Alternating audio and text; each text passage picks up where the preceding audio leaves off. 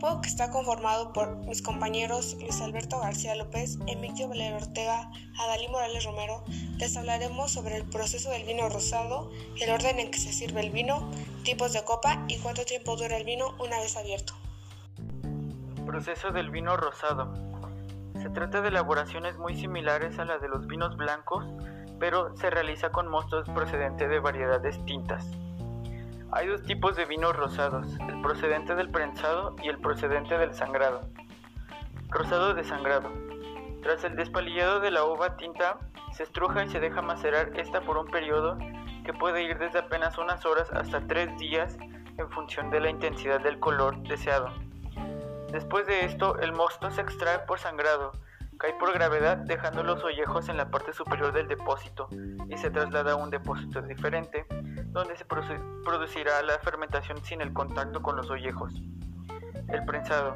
La uva se prensa y el mosto toma un color ligero de los ollejos, y como en el caso anterior, el mosto fermenta en otro depósito sin ollejos. El vino se pasa por clarificación y filtración. Se somete a la acción de sustancias clarificantes que arrastran las pequeñas partículas sólidas al fondo. La filtración consiste en que el vino pase por material poroso para retener partículas. Después de todo esto, finalmente se puede embotellar el vino. La manera en la cual se tiene que servir al servirle a los comensales. Siempre nos vamos a basar para servir a los comensales en el rango, en la edad y si son damas o caballeros. Un ejemplo para esto viene siendo en una familia siempre a la persona que se le tiene que servir primero siempre tiene que ser a la de mayor edad, ya sea en el caso de que esté la abuela, siempre va a ser a la abuela. Y en el caso de que esté la abuela y el abuelo, siempre vamos a darle preferencia a las damas y luego al caballero. Y así sucesivamente hasta llegar al miembro de la familia más joven, ya sea un niño o un adolescente. En el caso de que el adolescente, o mejor dicho, la nieta, pida la pida el vino, en este caso sí se admite lo de darle primero al de mayor edad. Primero se le tiene que dar a quien pidió la etiqueta y ya después de ahí se le tiene que dar al de mayor rango, o sea, a la abuela.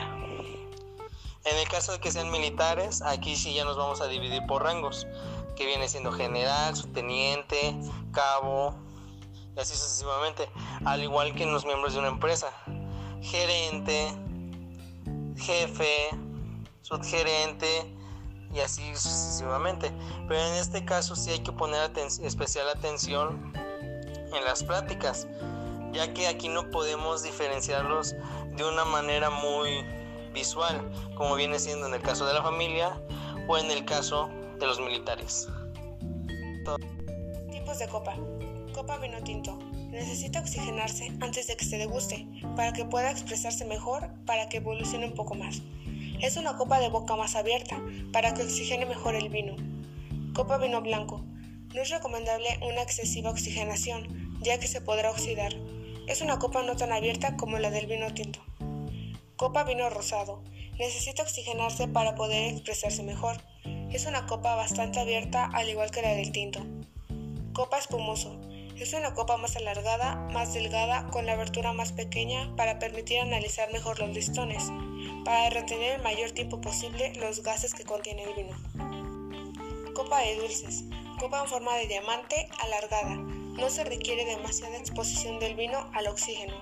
La cantidad que se sirve de este vino es un poco menor que los demás. ¿Cuánto tiempo dura un vino una vez abierto? Tintos de 2 a 3 días, blancos y rosados de 3 a 5 días, champán, cava espumante un día, cosecha tardía, dulces naturales de 7 a 14 días, vinos licorosos o fortificados, lo que quieras.